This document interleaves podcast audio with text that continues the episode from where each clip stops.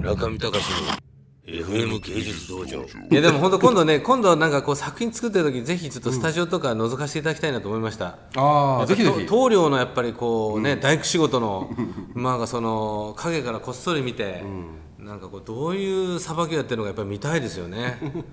いや僕もだってもうあれですよ。村上さんのさ、あのアニメーションスタジオでどういうふうに村上さんがさいや僕何もやってない。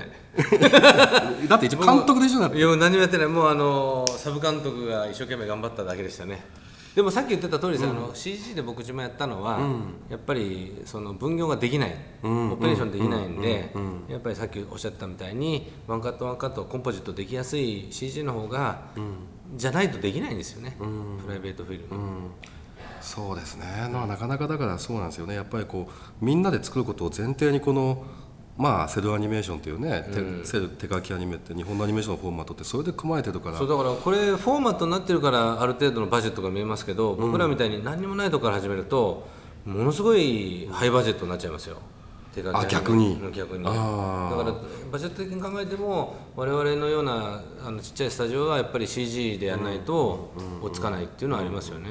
まあでもそれやっぱりその中でやっぱりその CG でさ、その作品を作るっていうふうなことを積み重ねていってね、その中でね本当にねあの村上さんしかできないようなね作すいません。さっきからエールを送ってもらって。いやでも本当にね C, す C その CG もそうだしあと一方で言えばねやっぱりねその一方ではねなんか手で描く部分、まあ CG は CG で、CG っていう手法を使ってやっぱりこう作る反面ね、一方でこうなんかね手書きみたいなものをね、ちょっとあの村上さんにね、ちょっとチャレンジをね、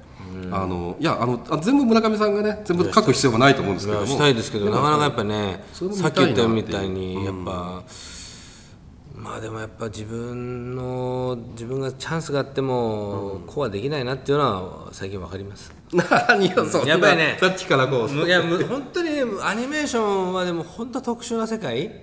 あの映画とかって、PV とかっていうのは雰囲気でやっぱりそこに物があるから撮れますけどあ,、と編集とかでかなりね今本当コンピューターワークでうまくできますけど、アニメはやっぱ違いますね、全く設計図を引いていく作業なんで、それがやっと分かってきて、その困難っていうものと、あともう一つはあのアニメの方が寿命が長いですよね実写よりも。あのやっぱ人々にあのなんていうんですかまあそれが名作であればですけども、例えば白雪姫とかね、あの当時の実写で、今白雪姫と同じぐらい売れてるもんってないはずですよきっと。あそっか。その、マーケットっていうかそのマーケットっていうか売れるっていうことで言うと。売れるというか子供たちであれなんであれ、お客さんがずっとフレッシュに見てもらえるっていう意味において、あでもそれはちょっとあるかもしれない、まあもちろん例えば「白雪姫の子」と同時代に作られたあの実写映画だって、名作はたくさんあると思うけども確かにそうはいえそれを例えば白雪姫ほど見てるとは限らないもんね。だから僕とかやっぱなんで芸術っていうかね、ペインティングとかってこの世に必要なのかっていうのはずっと考え続けざるを得ないテーマだったんですけど、やっぱり人は人がこう描いたり作ったりするものをめでるっていう習慣において、特に絵を描くっていうことにおいて、特殊ななんか脳みそのなんかこうリアクションがあるのかなと思いますね、だから本当さっき言ったみたいにできればね CG じゃなくて手書きではやりたいですよ、だけどそれにはまだまだやっぱりこうトレー本当にこう図面の引き方からその人たちの特殊技能を持ってますよねそれぞれ、しかしその人たちが社会性があるかっていうと疑問だったりもするじゃないですか。だからその意味でその人たちの特性を一つ一つ束ねていくっていうのは、やっ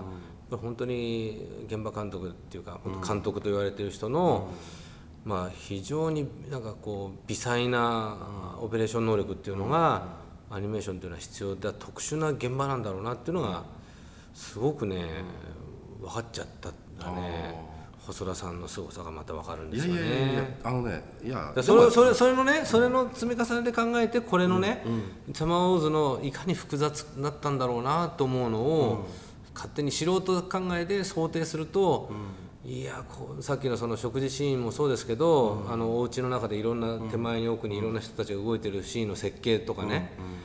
それ手書きだからやり直しとかもそんなにできないじゃないですか、だから最初からどういう設計でどういうコミュニケーションでゴールまでどう持っていくのかっていうとそれはつまり最初から監督が頭にあるビジョンを現場に伝えておかなきゃいけないっていう、大変なことだなと思って。感動しきでしたよ私は。いやいやいやいや、まあでもやっぱりねその、やっぱスタッフのやっぱり本当にねなんかねサイボーグ009みたいな世界だと思うわけ。やっぱりね、一人一人こうだから能力違うじゃん、サイボーグ009って、だからなんかねそういう能力の一つ一つをね、やっぱりね尊重する。さっきほら長間さんの話もあったけどさ、やっぱりねこれね別にね処世術っていうかね、監督の演出論でお願いするっていうのばっかりじゃやっぱないんですよ、やっぱ本当にね、あのすごいなとかね、本当にじ自分にはできない、あのとかっていうふうなことの連続なんで、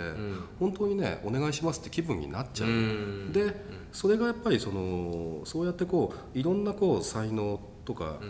が、あのをやっぱり一個一個尊重するみたいな形がやっぱりこのより集まってようやく一個できるみたいなところがあるから、なんかねこれあれなんですよね。アニメやってると面白いのはそういうねあの監督って本当お願いする長山さん言ったようにお願いする側だからね。なんかね人間に対してね、割と肯定的になれる、ね、作用がねなんかねあるっていうか、うん、そういうのって思いますよ。やっぱこうあの前にやっぱ学生やってる時よりもこのアニメの現場に入った時の方が、なんていうのかな、なんか人をすごい尊重できるようになったっていうかなんか箱庭療法みたいなこと言ってますけど、なんかね。なんかねすごいなんかそれは感じるな。でそうするとねそういった気分がそのままやっぱ内容にねフィードバックされるみたいなね、なるほどね。ことはあるんじゃないかっていうような気がする、いやもちろん例えば、もちろんその先生的にっていうかな、すごいこう本当に統括して、あの厳しくやっていかなきゃいけない内容であったりとか、現場だったりとかもあると思うんですよ、まあだから現場はいろいろだし、あのやり方いろいろだと思うんですけど、自分の場合はやっぱりなんかその、やっぱ現場からやっぱりそういうふうにフィードバックされることのなんかこう、まあ良さみたいなことはすごい感じるなっていう。うん。なるほど中見隆の FM 芸術道場。